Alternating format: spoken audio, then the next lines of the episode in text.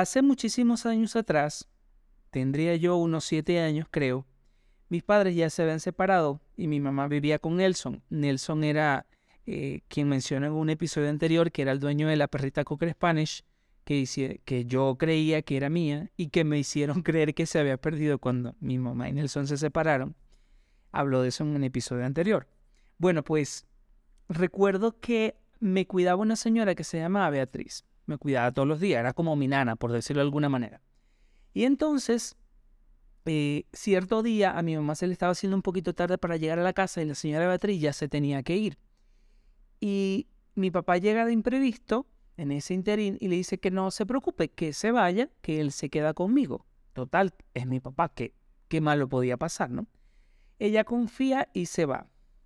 Rato después llega mi mamá y donde que mi papá quería abrir la puerta. Él le había metido algo por dentro que no permitía que ni con la llave se abriera la puerta. Y recuerdo que desde afuera mi mamá pegaba gritos y él gritaba desde adentro y mi mamá gritaba desde afuera. Y mi papá decía, eh, recuerdo que decía que como cosas como, esta es mi casa, yo de aquí no me voy a ir y chalala, chalala. Y mi mamá desde fuera, pues que no seas loco, ¿qué tal? O sea, fue, fue todo un acontecimiento. Y probablemente quizás estuvo involucrada la policía, no estoy muy seguro.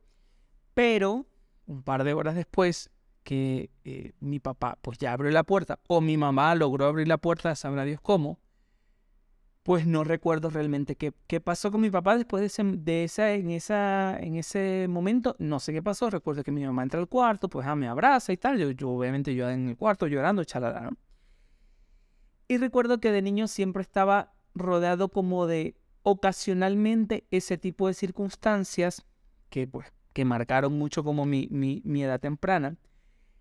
Y luego también tendría yo más o menos ya unos 10 años, ya estaba un poquito más grande. Recuerdo un día que una noche, tarde noche, que mi mamá sale a que una vecina cercana y se le olvidan las llaves. Entonces, bueno, pues ella se quedó como que echando cuentos y chisme y sabrá Dios qué.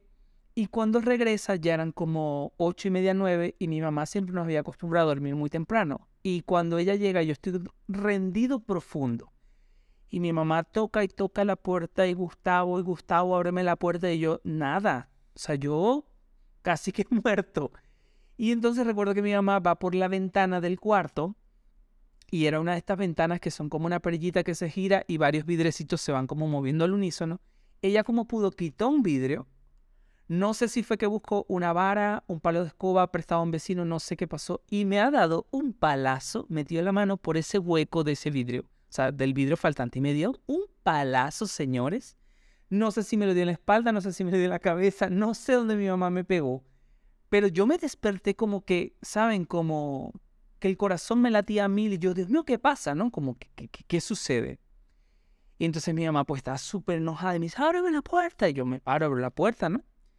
Y entonces recuerdo que mi mamá, enojada, enojada, me dijo, jamás, jamás, jamás te vuelvas a dormir así profundo, porque tú no sabes qué pueda pasar si hay una emergencia, si uno le está pasando algo, y tú dormido y no le abres la puerta a uno. Pues señores, dicho y hecho, yo jamás, jamás, de los jamases, me volví a quedar profundamente dormido, porque yo soy de la gente que duermo con un ojo abierto y el otro entreabierto también. Y entre muchas otras cosas que marcaron mi vida, pues esas han sido solamente dos.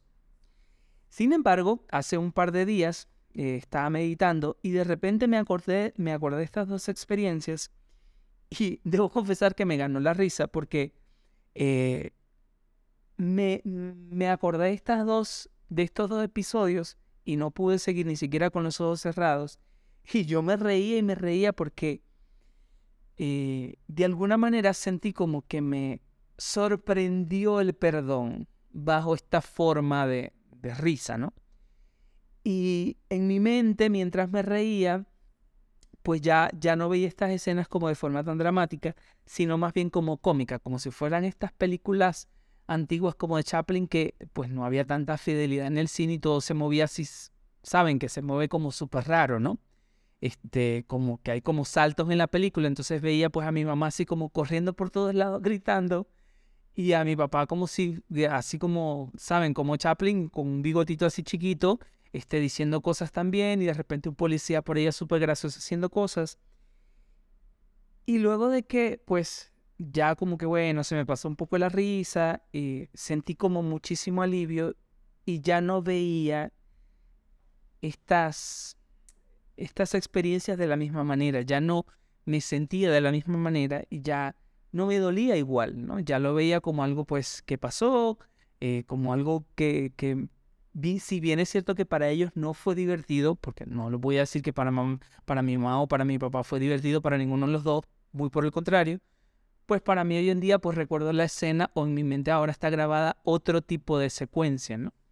Y bueno, pues por muy disparatado que pueda parecer mi, mi relato, quiero decirles que muchas veces el perdón no llega solo, que muchas veces llega acompañado pues de este alivio, de esta, de esta sensación como de frescura que, que invade todo tu, todo tu cuerpo y que muchas veces también puede llegar con la forma de un sueño profundo y si tienes suerte tal vez llegue con una que otra carcajada.